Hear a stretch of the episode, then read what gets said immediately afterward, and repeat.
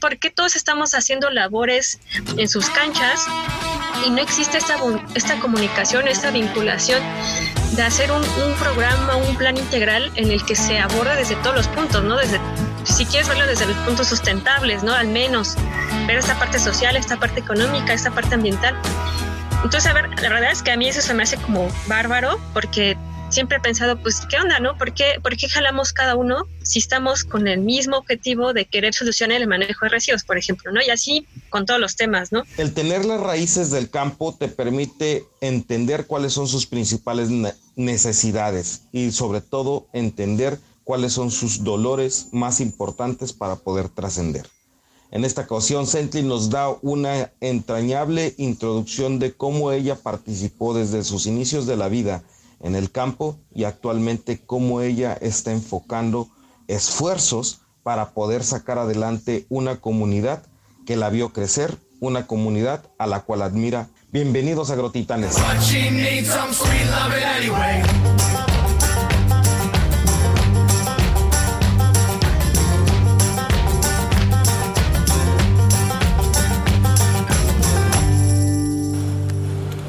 Bienvenidos Agrotitanes. Antes que nada, muchas gracias por, por, estarnos escuchando. Les agradezco mucho sus comentarios.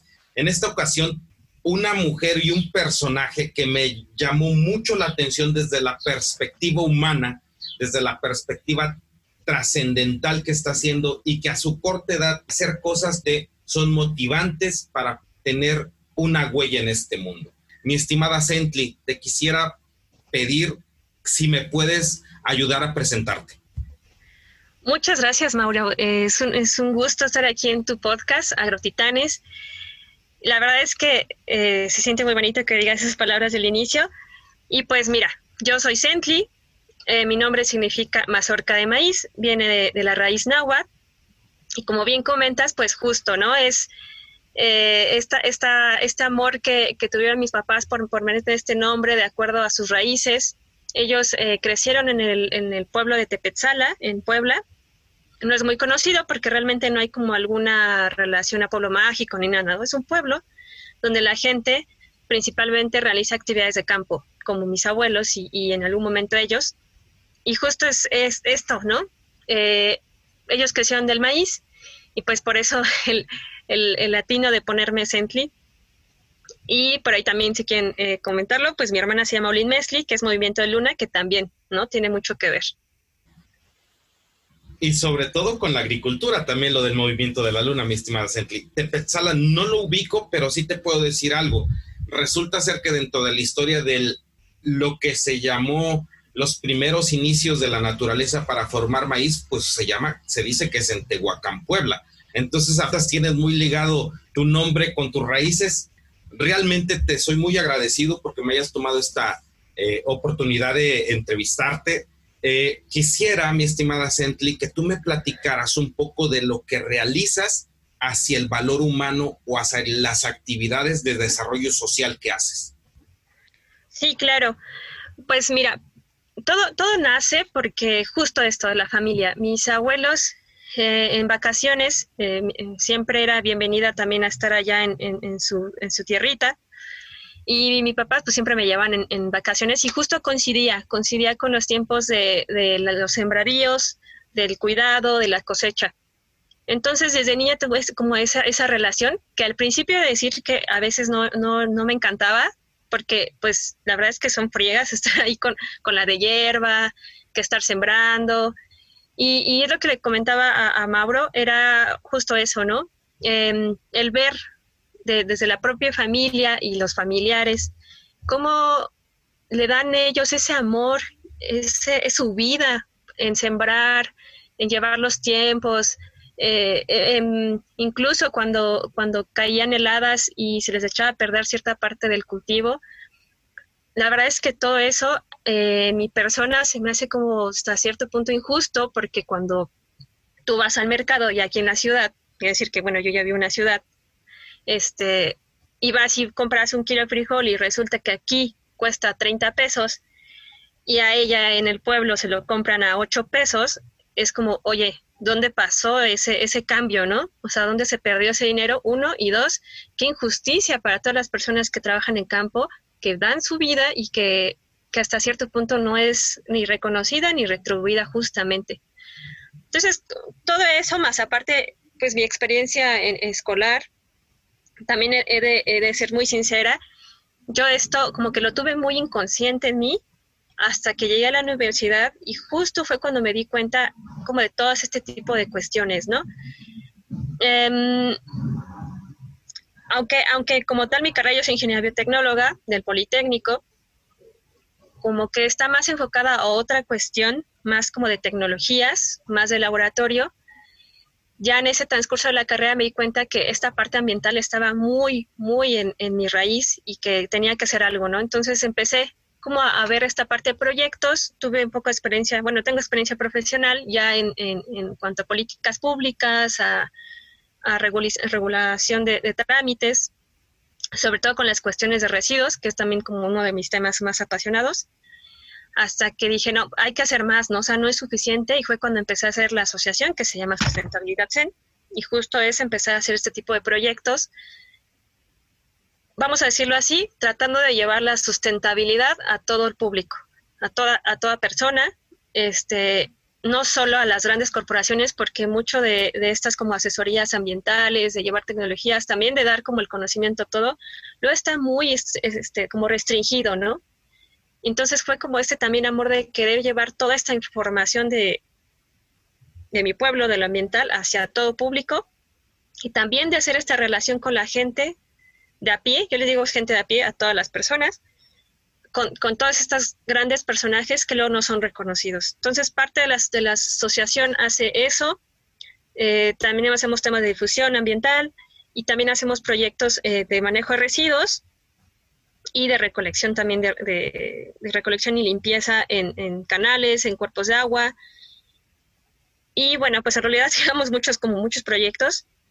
También por ahí damos asesorías a huertos que claro, no hay como la, el conocimiento que existen en, en todos estos eh, lugares agrícolas de personas que hacen tecnologías, pero tecnologías antiguas, ¿no? Porque al final son tecnologías, son, son sus formas de sembrar, sus formas en las que creo que uno jamás acaba aprendiendo de ellos que, que nosotros compartiendo lo que sabemos en, en cuanto a nuestras carreras, ¿no? Claro, Fíjate, no, no recordaba el, el, nombre del maíz primitivo y ya me acordé que se llama teocintle. Teocintle, sí. Teocintle. Y, y, realmente en, ese, en eso me quería, este, me detuve un poquito pensando y ya lo, lo logré. Pero tú comentas algo muy importante, mi estimada Centle. Dices, ¿sabes qué? La carrera me dio la visión de volver a, a recordar la situación medioambiental y de los residuos pero te fuiste una carrera que es multidisciplinaria y aparte de ser multidisciplinaria, estudia mucho de lo que no vemos. Dentro de esas cosas que no vemos, que es hablar de, por decir, una replicación por medio de un PCR, por medio de una, este, de una polimerasa, digámosle así, en el campo, en las personas, hay mucho de lo que no vemos y al mismo tiempo del, del estudio de, de, las plantas, tú te diste cuenta que eso te animó a preguntar lo que no veíamos y con eso fundamentaste mucho el trabajo social que haces? Sí, sí, sí, definitivamente, definitivamente. O sea, el, el, yo me acuerdo que, mi abuelo me decía, es que vete a la escuela a aprender para que me enseñes, ¿no? Y, y esto que comentabas, ¿no? O sea, sí te da la visión, y al final, pues dices, sí, o sea, hay muchísimas cosas que se pueden hacer y que también en esta en este tema como de injusticias dices, ¿por qué no? ¿No? O sea, ¿por qué no se lleva al campo? O sea, ¿por qué no se lleva a compartirlo con, con, este... Igual y se comparte como a gran escala, pero a pequeña no, ¿no? Entonces ya hay poquito a poquito, pero ya le iba diciendo, mira, puedes hacer esto. O luego les decía, a ver, préstame este, porque por ahí tuve un, un proyecto de, de, viabilidad de crecimiento de maíz y este, y a ver, vamos a probar, ¿no? Vamos a probar cuál es el mejor maíz, vamos a hacer justo estos cultivos, qué se puede hacer para mejorar en cuanto a tecnologías eh, de biotecnología, ¿no? También tengo que decir que un poco desafortunado es lo que se le ha dado la biotecnología como tal al, al, en cuanto a publicidad hacia el campo. ¿no? Porque casi todo el mundo lo, estanca en transgénicos, organismos genéticamente modificados, cuando hay más cosas, ¿no? Y creo que es, es de también tener esa vinculación entre ciencia y campo que se puede ver reflejada en una producción más óptima, que obviamente va a dar un mayor beneficio, bienestar a todos y todas, ¿no? Claro. Algo que comentabas y no se hace como que una labor que pudiera ser más este, eficiente. Y también mencionabas que los grandes corporativos son los que en determinado momento por políticas gubernamentales tienen que actuar en eso. Pero nosotros como sociedad, ¿cuál crees que sea el ingrediente principal o los ingredientes principales que faltan para comprender el daño que le estamos haciendo a nuestro planeta?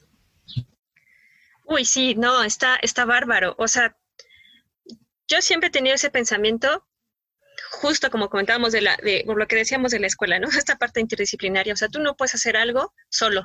Necesitas echar la mano de mucho conocimiento de muchas personas. Entonces, en esta vía, pues realmente es eso. O sea, creo que el primer paso sería tener la sensibilización hacia estos temas, porque como bien comentas, o sea, no vayamos lejos, aquí en la Ciudad de México, ¿cuántas personas no van a Xochimilco a echar fiesta al menos una vez al año o de vez en cuando? ¿Y cómo están los canales, no? O sea, al final están llenos de basura, están negros. O sea, si tú platicas con la gente de Xochimilco, la que vive ahí, que vivió de muchos años, te van a decir que el agua era transparente y que se veía, ¿no? Toda la, toda la biota que había dentro. Entonces, esa, esa sensibilidad es en qué momento la perdimos y en qué momento la tenemos que recuperar, que sería el primer paso para mí, sería ser más sensible a esos temas, tomar la conciencia de que en todos, y, eso es lo que me refería como multidisciplina, es que todos tenemos que entrarle, seas una persona de pie, seas un científico, seas un político, seas funcionario público, seas, no importa, niño, adulto, mayor, no importa, porque toda persona tiene tanto el derecho como la obligación de hacer algo por su medio ambiente. Entonces, eh, creo que esa es como el primer, la primera clave, ¿no? Que todos nos hagamos conscientes, que le estamos haciendo un impacto a, nuestro alrededor y que además ese alrededor es nuestra casa, es nuestro lugar en el que vivimos, ¿no? Aunque ahora ya estamos acostumbrados a que sean paredes de concreto, el, el, el dónde está esa pared de concreto, pues está en un suelo, ¿no? Y ese suelo estuvo millones de años ahí eh, desarrollándose para que tú puedas poner esa casa con materiales que seguramente también sacamos de los recursos naturales, que, que justo va en ese camino de ese es el impacto que estamos haciendo y que todos y todas tenemos que eh, entrarle, ¿no? Ese sería como mi primer paso. Y ya el segundo, pues obviamente, este, empezar a tomar acciones, ¿no? Y acciones específicas desde nuestro, obviamente, de nuestro, nuestro campo, ¿no? De nuestra cancha. Claro, creo yo que hace falta una difusión científica porque hay N cantidad de proyectos, pero que se quedan dentro del tecnicismo y que no entran dentro de una realidad social. Siento que mucho del conocimiento se queda ahí. No sé si tú percibes esa situación también, Cintia. Sí, sí, muchísimo. Yo siempre, también siempre he sido amante de ir a congresos, a conferencias y a conocer proyectos ahora le hice networking, yo me la he pasado haciendo networking en, todas las conferencias y todas las ferias, todo. Y siempre me da mucho coraje en este tema, me voy a ir eh, en específico a los residuos, porque iba a un congreso de, ciencias sociales a la UNAM. Por ejemplo, ahí, conocí al doctor Héctor Castillo Bertier, que le mando un saludote, y él hablaba de esta parte de la antropología, de, de, la miseria en la, en la sociedad, la basura, y cómo son estas relaciones sociales y el impacto, y etcétera. Y yo decía, es que eso, o sea, tú te vas a un congreso en el Poli o en la UAM o cualquier otra universidad que hable de las tecnologías que existen en el manejo de residuos y son las mismas, nada más que tú lo estás viendo en nuestra perspectiva y el otro lo ve en otra perspectiva. Y yo siempre decía, pues, ¿por qué no se juntan, no? O sea, ¿por qué, ¿por qué todos estamos haciendo labores en sus canchas y no existe esta, esta comunicación, esta vinculación de hacer un, un, programa, un plan integral en el que se aborde desde todos los puntos, ¿no? Desde, si quieres verlo desde los puntos sustentables, ¿no? Al menos ver esta parte social, esta parte económica, esta parte ambiental.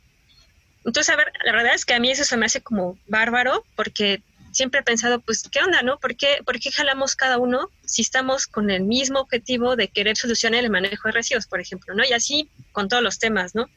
Podemos ir a campo, podemos hablar de, de suelo, podemos hablar de aire, podemos hablar de, de biodiversidad y te vas a encontrar estos como segregados, ¿no? Entonces, sí creo que es también como una clave muy fuerte en, en esta materia, al menos, de, empezar a coadyuvar esos esfuerzos en uno solo. Perfecto. Fíjate, que también me, me gustaría, Sently, que me dijeras un poco o mucho, o lo que este es tu programa, te lo agradezco mucho, y quisiera saber que toda esa conglomeración de interdisciplinas, toda esa parte social, toda esa parte humana, toda esa parte eh, socioambiental que tienes, ¿dónde la encuentras? ¿O de dónde partió? ¿O cómo son tus formas de poderte estar capacitando aparte de los congresos, pero sobre todo en eso, de tener esa vitamina de, luchar contra Goliat? Pues yo creo que nace desde la injusticia. Soy muy, muy negativo, pero sí, creo que eso me empezó a mover en un principio, como empezar a tomar acción de decir, es que toda esta información, lo que les comentaba de mi familia, ¿no? O sea, ¿por qué todas estas cosas son injustas? Y empiezas a, conectar más con ese lado humano y creo que se podría como delimitarlo, o sea, si hay algo que me ha definido es justo como como esa curiosidad, la creatividad y sobre todo la empatía, la empatía, o sea, empezar a, ponerme en los zapatos de una, en los guaraches de un agricultor y decir, pues, ¿cómo es, no? Y cómo es que, le están pagando tanto por tanto. Entonces, como empezar a hacer ese, ese tipo de, de empatías hacia todo el mundo, ¿eh? No nada más también respeto mucho a agricultores y también pues ponerse los zapatos de los políticos, ¿no? O sea, ¿por qué? ¿Por qué no lo están haciendo? Porque creo que también hay cierta clave, o sea, pensando en esta parte como humana, eh, en que al final somos humanos, tenemos defectos, tenemos virtudes, y ver por qué la gente reacciona así, y entonces, entendiendo, tratando de entender sus mundos, buscar esas alternativas para poder eh, conectar con ellos, ¿no? Y creo que esa es como parte de mi motivación justamente, ¿no? Tratar de buscar esas soluciones, tratar de que, que estas, esta, esta que yo considero es lo que pienso, lo que veo, tratar que también otros se contagien de, esa, de esas mismas ganas de querer saber más del otro, ¿no? De los que están alrededor de ti y que pues ese es como mi reto día a día, ¿no? Finalmente es, es complicado también compartirlo hacia toda persona. Y sobre todo, como dices tú, tenerlo que dejar en un, en un tema donde todos entiendan el concepto, no solamente algunas partes dentro de la sociedad digan, este, ah, yo sí le entendí, no, pues yo no. O sea, a final de cuentas el lenguaje tiene que ser muy equitativo y también desde ahí, desde un punto social, muy entendido socialmente, ¿no? Sí, claro, tienes que hablarle, este, creo que igual eso era uno de mis primeros, cuando estaba en la, universidad, como mis primeros, este, mis primeras confrontaciones, porque no le puedes hablar igual. Y, y, no quiero que se escuche tampoco discriminatorio, porque no es discriminatorio, es más bien una situación real. No puedes ir a hablar de composta y de los lixiviados y de cómo son estos mecanismos de degradación entre microbacterias, a una persona que se dedica al campo, ¿no? Porque tal vez están hablando de lo mismo, pero él usa otras palabras. Y lo mismo, o sea, no puedes ir a hablar con un político y decirle estos conceptos porque no te va a entender, ¿no? Entonces hay que buscar siempre la forma de decirlo respetuosamente que te entiendan, ¿no? O sea, tampoco es que trates de, de, tontos a unos otros, ¿no? Simplemente que sus formas de comunicación son diferentes y justo es buscar el, el, mejor medio y canal para hablar a cada, a cada uno de estos pues campos sociales, ¿no? Claro. Ahora, imagínate que estoy en mi casa y estoy en la casa en una ciudad.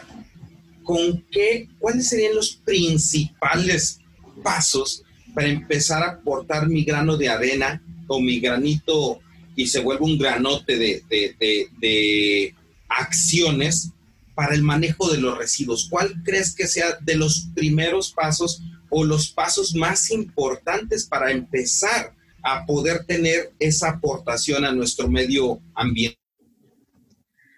Sí, mira, eh, creo primero, y esto, esto lo dicen mucho, eh, todo, todo, lo que se empiezan a meter en educación ambiental, lo dicen mucho, o sea, no importa lo que hagas, es algo, ¿no? Es mejor hacer algo o no hacer nada. Y el clásico, eh, un granito de arena, al final, entre todos podemos hacer el, la arena del mar, ¿no?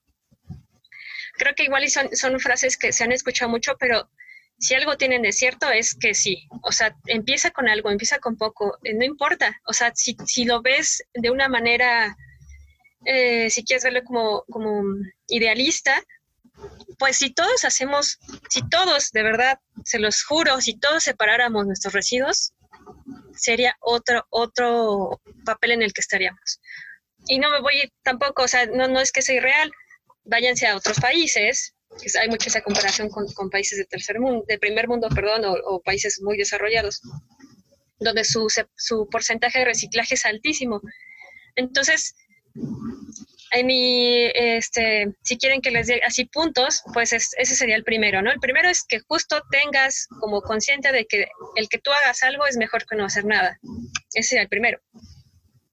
El segundo, y también es, es algo que, que, sabemos todos, y por ahí ya les han escuchado, son las tres R's, ¿no? Que es reducir, reutilizar y reciclar, en ese orden. Con que nos aprendemos esas tres, es, yo creo que ya estamos haciendo un gran paso. ¿Por qué? El primero, que sería, que sería eh, reducir, no hay mejor residuo que el que no se genera. Entonces, pues sí, básicamente si nosotros reducimos lo que estamos generando, va a ser muchísimo menor lo que se tenga que, obviamente, disponer en tiraderos, va a ser muchísimo menor lo que tengan que, que, llevarlo a, este, a, quemar, si en el caso de que se lleve a quemar, o lo que esté tirado en las calles. Entonces, ese sería como el segundo, que sería reducir. Reutilizar, y esto va mucho también de la creatividad. Déjense de ser creativos, o sea, si, o si creen que ustedes no lo pueden reutilizar, dónenlo, ¿no? Eso también sería como una básica. Este, reutilícenlo, dónenlo o llévenlo a reparar. Y ya finalmente, si también ustedes no pueden encontrar como alguna de estas alternativas creativas, que también hay mucha información en Internet, entonces ya lo pueden llevar a reciclar. Y entonces nos evitamos que se generen, al menos en la Ciudad de México estamos por ahí de las 13 mil toneladas, que eso representa 1.5 kilos por persona, kilogramos por kilo por, por persona al día entonces imagínense cuánto estaríamos evitando que se esté generando y obviamente todo lo, que genera alrededor, ¿no? Como emisiones, como este, contaminación al, suelo. Y básicamente serían como las, la, el resumen de lo que se puede hacer, ¿no? Cualquier persona lo podría hacer. Híjole, habla, hablas de, de, cosas muy simples, pero que vuelven complejas con las turbulencias, con las in, in, informaciones este, socioeconómicas, ¿no? Este tema es confrontativo y es un, un tema más simple, pero complejo por la sociedad donde vivimos. Sí. Yo he notado, mi estimada, que eres una, una, una persona narrativa en ese sentido. Me gustaría, si me puedes dar dos historias muy paralelas, como si fueran el yin y el yang. ¿Cuál ha sido tu mayor éxito y cuál ha sido el fracaso que más, del que más has aprendido? Pues, mira, de, de, de éxitos es, es, chistoso porque eh, tanto como personal como en la asociación siempre nos llegan proyectos y digo, no, este es un reto enorme. Y cuando sale todo bien, dices, ah, oh, hasta descansamos y decimos, no, esto fue un éxito y, te sientes muy bien. Pero entonces viene otro más grande y viene otro más grande y dices, no, este es más, no, este es más. Entonces realmente creo que no hay uno como que sea el máximo. Hay muchos en los que nos ha ido muy bien. Eh, y creo que finalmente de ahí de todo se aprende, ¿no? Eh, tenemos, por ejemplo, el año pasado tuve la oportunidad de ir a India, a, igual a, como a un foro, un congreso, un, curso, Este, y fue todo, o sea, para mí fue como wow, ¿no? Porque conocí muchas, eh, muchas otras personas que están en el medio, al menos de residuos, y la verdad, fue un éxito, no voy a decir que fue un fracaso, más bien me dio como la idea de, de, más bien tener más ideas, porque éramos puros países con, con como, teníamos como una economía similar, sociedad similar, entonces fue interesante porque todos teníamos los mismos problemas en residuos, todos, todos, o sea, no había uno que no tuviera problemas de tiraderos clandestinos, que tuviera problemas que, que la gente tira su basura en la calle, ríos contaminados. Entonces eso la verdad, pues más que fracaso fue triste, porque entonces dices, no, no, no hay vida, o sea, nos faltan muchas manos porque entren en acción y puedan hacer algo. Y eso sería como parte de, igual, más que fracaso, como formas de aprender, en la decir, no puedo hacer todo, eh, hay que enfocarse en algo y tal vez esa sería como parte de mis historias de fracaso, ¿no? Eh, querer hacer igual de repente muchas cosas que, que no, no, nos da tiempo, no nos da ni recursos, ¿no? Más que nada. Y pues sobre, sobre en este mismo sentido, pues decirle a la gente que, que no se desanime, ¿no? O sea, nosotros estoy pensando en alguna historia que, que, nos haya como tocado así muy triste y realmente creo que también es la perspectiva en cómo lo ves. No, no, no verlo como un fracaso, sino verlo como esas áreas de oportunidad para hacer cosas. Y, y, sí, sería como por ahí mi, mi, mi, respuesta. Perfecto. Fíjate que antes de que empezáramos el, el, el podcast hablábamos de que todo emprendimiento social tiene que tener un emprendimiento como si fuera una, una, una empresa o algo que... Sin embargo, aquí lo principal que quisiera preguntarte es, en el caso de las empresas dice que para crecer a cierto proyecto necesitas ciertos conocimientos. Para llegar al siguiente proyecto necesitas otra, otro valle de conocimientos. Bueno, otro, otro cúmulo de conocimientos. Y en ese sentido dice que se hace un temeroso valle de la muerte. ¿Cómo has superado esos valles de la muerte o esos valles? Sí, sí, la realidad también es esa, ¿no? El sistema en el que existimos ahorita es, es pues lo voy a decir, es capitalista, o sea, finalmente todo el mundo quiere crecer. Y, eh, muy en mi interior, dentro de mi filosofía, de lo que siempre estamos diciendo, pues es, no, ¿no? o sea, sí tienes que crecer, pero más que crecer en números, es crecer, eh, yo siento que es más crecer en beneficios, ¿no? Entonces, justo parte de, esto, pues es empezar a buscar otras formas de pensar y lo que decíamos también hace rato, o sea, la, interdisciplina entre todo, ¿no? O sea, bueno, ahorita estoy por acá una maestría en administración, entonces eso me ayuda como a tener otras, otros conocimientos y es chistoso porque en lugar de darme cuenta, o sea, de decir, ah, ya puedo hacer esta parte administrativa y esta parte técnica, no. O sea, en realidad lo que me hizo fue justo abrir más, abrir más mi visión y decir, necesito a alguien que sepa de finanzas porque yo sola no puedo, ¿no? Buscar a alguien que sepa de, de, de marketing y redes porque, pues sí, las puedo manejar, pero pues si alguien obtuvo ese conocimiento, pues nos beneficiamos todos, ¿no? Entonces va como también en esto, van todo encerrado en el, vamos a crecer como un beneficio para todos eh, y, y, obviamente beneficios para los demás, ¿no? Claro, y justo ahorita que me estabas platicando lo de India, que me platicabas toda la problemática de la generación de, res, de, de residuos eh, eh, medioambientales que tenemos como personas en esta, en esta tierra, se me vino a la mente Elon Musk, que él prefiere estar pensando en hacer viajes en, al espacio para poder pensar en vivir en otro lado, uh -huh. que pensar introspectivamente qué es lo que necesitamos hacer como sociedad para cambiar. Sí, ob obviamente para, para empezar a tener éxito en lo que haces, empezar a, a hacer un cambio, pues primero se tiene que hacer una introspección, ¿no? Verse cómo está uno. Ha, sido todo un camino, sí, y, y, no me da pena decirlo, la verdad es que he tomado también muchas terapias, eh, tanto de liderazgo como terapias ya de psicología. Este, ahí, ahí tengo mi terapeuta de cabecera. y siempre, ¿no? Estar como buscando esta coherencia justo de lo que piensas, de lo que hablas, de lo que sientes, de lo que quieres hacer y decir, para que no tengas como este, como comentas, ¿no? Este, este, este cortocircuito interno. Mm, últimamente también lo que, me, lo que me he dado cuenta es buscar como este equilibrio, ¿no? Ese equilibrio en tu vida tanto profesional, estas cosas que uno hace, que al final muchos de los activistas, de las personas que se entregan a, este tipo de actividades, todos acaban olvidando un poco de sí mismas. Tengo que también ser sincera en eso, me estaba pasando, pero igual, ¿no? Terapia y luego, no, pues busca cosas que hacer por ti para que también tú estés bien, ¿no? O sea, si uno quiere hacer el bien, pues tú tienes que estar bien Así que siempre es como buscar eso, buscar libros, buscar también, este, no abandonar como a, tu persona, ¿no? Porque pues al final soy Sently, que, que, trabaja, que tiene la asociación, que hace muchas otras cosas, pero pues también soy una persona que, que ama el arte, que ama el diseño, que, que, le gusta pintar, que le gusta hacer manualidades, artesanías, y es buscar, ¿no? Ese, ese, ese rol activo con uno mismo no nada más con, el exterior, sino también para uno internamente y con sus allegados, ¿no? Más cercanos. Perfectísimo. E, eso, eso explaya mucho de la, de la gran creatividad que tienes, porque para todo proyecto se necesita creatividad.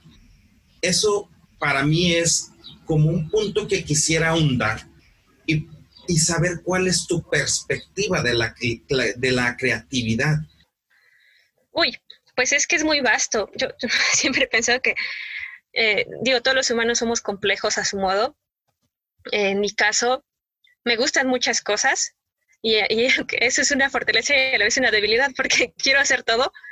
Entonces me gusta de todo, ¿no? O sea, me gusta tanto esta parte como artística y creativa, que, que es este, pues ver desde cuadros, murales, Diego Rivera, este, bueno, todos diría por ahí mi, mi, co-conductor de, del podcast que tenemos, que se llama Futuro Común, este, menos Frida Kahlo, pero bueno, no, la realidad es que todos aprendes, ¿no?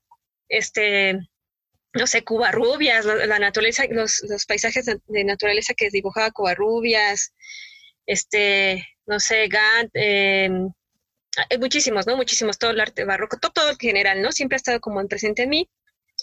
Pero también esta parte como como ambiental y de, biología, también siempre me ha echado así como el ojito. Yo últimamente me he, he buscado igual como estas conexiones entre arte, diseño y medio ambiente.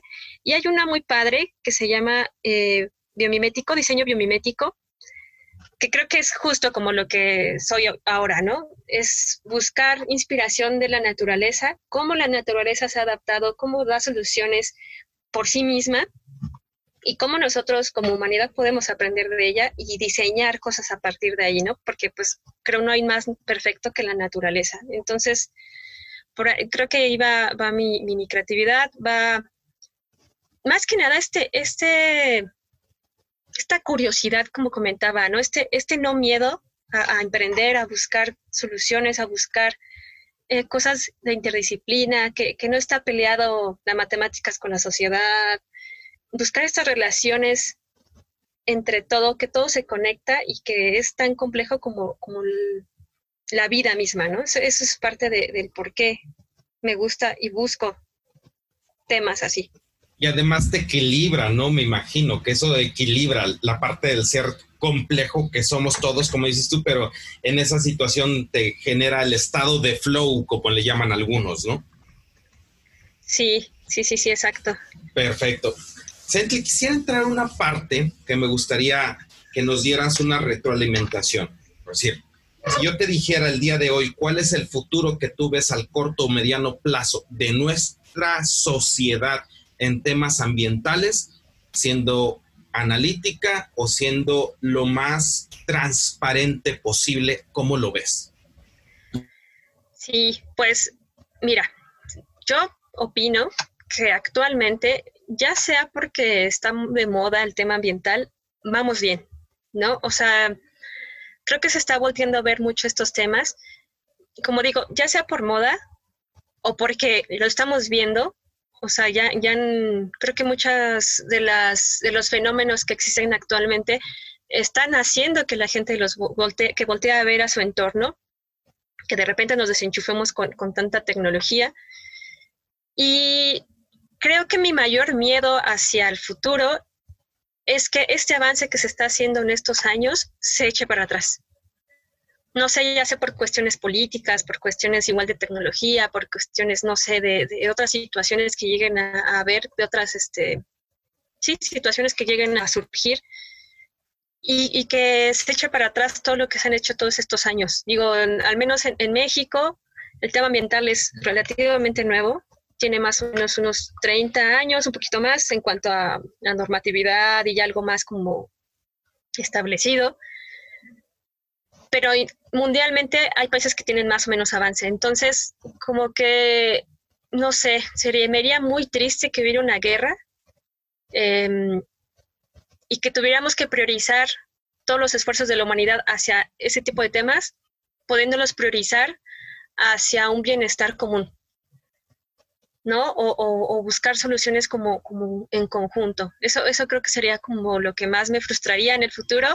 Sin embargo, siempre he sido muy positiva y muy idealista, entonces espero que, que no, o sea, que así como va ahorita el tema, que, no, que pase de ser algo de moda y que sea ya algo fundamental para toda la humanidad. Perfecto. Sentley, ¿cuál ha sido tu principal reto interno que has tenido que mover? Esa es una muy buena pregunta, porque em, analizándole yo creo que por mí misma mi mayor reto es el tiempo, ¿no? El, darme esa organización para poder hacer todas las cosas que quiero es a veces complicado y a veces todo esto, ¿no? Como priorizar en otras cosas que a veces se olvida uno de mí sí mismo. Entonces eso, pues al final son esos aprendizajes que tienes que hacer y decir, no, a ver, vamos a hacer equilibrio, vamos a darnos tiempo y vamos a acabar de terminar todo lo que queremos hacer, ¿no? Con, con metas a corto, a mediano o a largo plazo. Y siempre, como siempre, buscar alternativas, ¿no? Soluciones. Perfecto. Otra pregunta, ¿cómo transmites a tu equipo de trabajo la pasión o cómo los escoges o cuáles son tus filtros que utilizas? Ay, bien chistoso porque, ay no, justo lo que decías, ¿no? Pasión. O sea, yo lo primero que busco cuando busco colaborar con alguien es que tenga pasión. Por lo regular, los encuentro. A mí me gusta mucho también el voluntariado. Muchos años antes de la, de la universidad ya hacía voluntariado. Entonces, casi siempre mi inspiración está como en ellos, porque son estas personas que tienen la pasión, que tienen las ganas de hacer cosas y no esperan nada a cambio en, cuanto a cuestión de dinero, ¿no? O de recursos. Entonces a mí se me hace muy interesante ese tipo de personas, creo que tienen pasión por sí misma y creo que todos podemos tenerla, solo que unos más en menos nivel y que es cuestión como de buscarla. Entonces creo que esa es mi primera, es, es que tengan pasión que tengan su motivación propia, porque si algo he aprendido en estos años es que yo, Sently, no los puedo motivar. Puedo incentivar a que hagan las cosas, les puedo echar porras, eh, les puedo dar todo mi apoyo, pero si ellos solos no traen una motivación propia, no lo van a hacer. O ellas, ellas o ellos no lo van a hacer. Entonces, ese sería como el principal, ¿no? Mi segundo punto es que eh, les guste meter las manos, porque bueno, muchas de las cosas que nosotros hacemos es pues meter las manos para limpiar la basura, o de repente tenemos que ir a sembrar, o hay que ir a reforestar, o hay que, hay que dar pláticas, o, o o pláticas para niños con pintura, entonces acabas todo manchado. Y, todas esas actividades pues conlleva meter las manos, entonces ese es como mi segundo punto. Y lo que decías de, de, buscarles que, que, que tengan esta pasión o motivación, pues en realidad lo que hago es como como buscar actividades que a ellos mismos les motive, ¿no? Ellos mismos digan, oye, me, gusta esto, pues órale, mira, vamos a pensarlo y hacemos, ¿no? Entonces, como buscar estas alternativas para que las personas se sientan en equipo y se fomente su, motivación y sus ganas de hacer proyectos y, y ver qué hacen los cambios sobre todo. Perfecto. ¿Cuáles han sido los tres libros que más has recomendado? Híjole, les recomiendo creo que este es básico para, todas las personas que les gusta el medio ambiente. El de Primavera Silenciosa de Rachel Carson. es como buenísimo, es muy buenísimo. Aparte porque pues también dices, ella, ella anduvo con toda esta parte activista y nunca se dejó, nunca se dejó este derrotar. Mm, otro que también está bueno, este, algo si es más como más filosófico, El hombre en busca del sentido de Víctor Frank también es muy bueno. Y uno de los que a mí me cambió, que, que por lo que amo, lo amo y me apasiona el tema de los residuos, son los trabajos que ha hecho Héctor Castillo Bertier.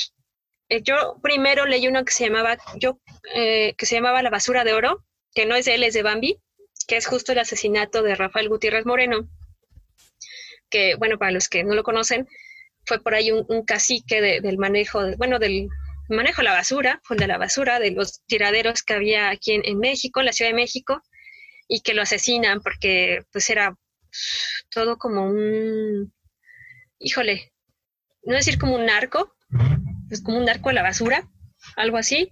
No llevaba drogas, sino que todo hacía sus business con, la basura y la verdad es que pues sí trabajaba pues explotando a la gente que vivía en los tiraderos. Entonces, ese, libro está muy bueno y de basurero se saltan al del el basurero eh, el basurero antropología de la miseria que es de Héctor Castillo Bertier, que son buenísimos para estos temas no siempre muy atendidos en la parte como de, social de, la basura. Son mis tres recomendaciones. Perfecto. Ahora, ¿cuál sería tu frase con la cual empezarías tu biografía de vida? Híjole, esta sí la estuve pensando mucho. Hace mucho yo decía que, que, mi, epitafio cuando, cuando fuera escribieran, hizo lo que pudo eh, hasta, hasta morir, ¿no? Por el medio ambiente. Pero creo que ya pensándolo en estos últimos años, tal vez hasta el momento sería algo así como disfrútate y ayuda porque la vida es una. Entonces, creo que así empezaría como la frase y ya después empezar con mis filosofías de interdisciplina y vinculación y todo.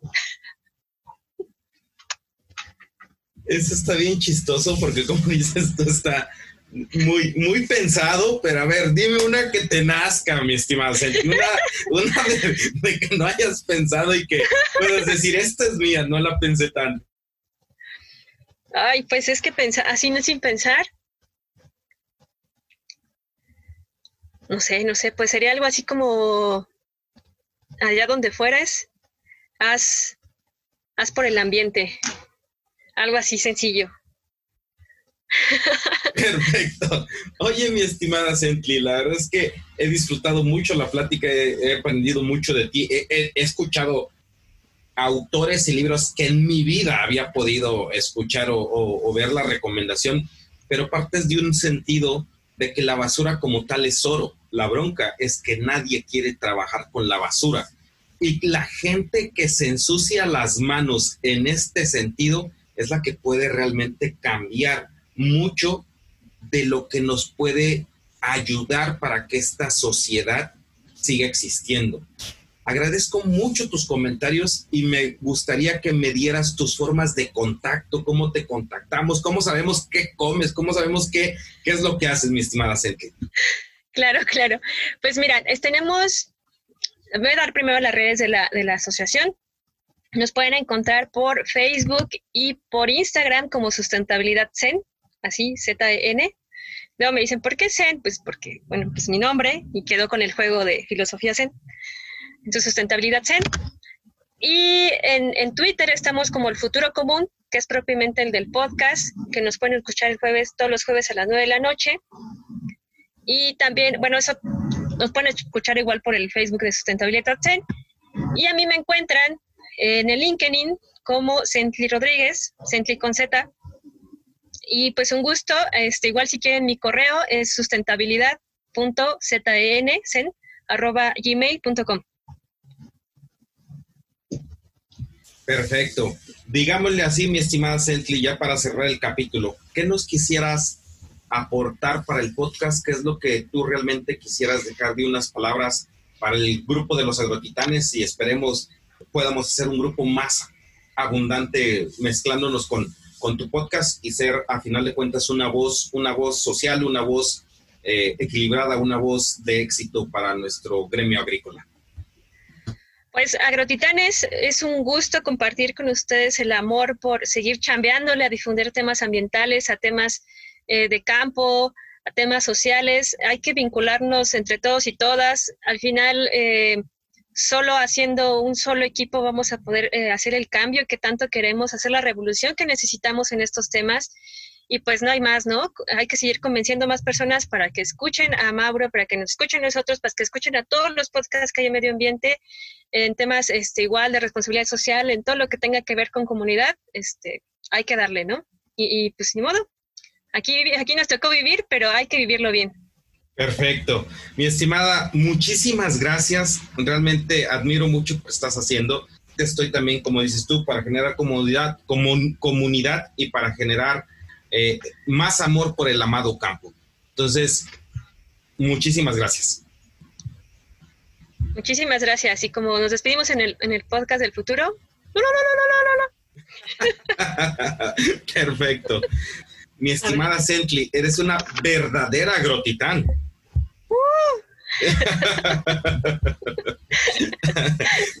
pues bueno, te dejo, que tengas bonita tarde. Te agradezco mucho, bonita tarde. Estoy para servir.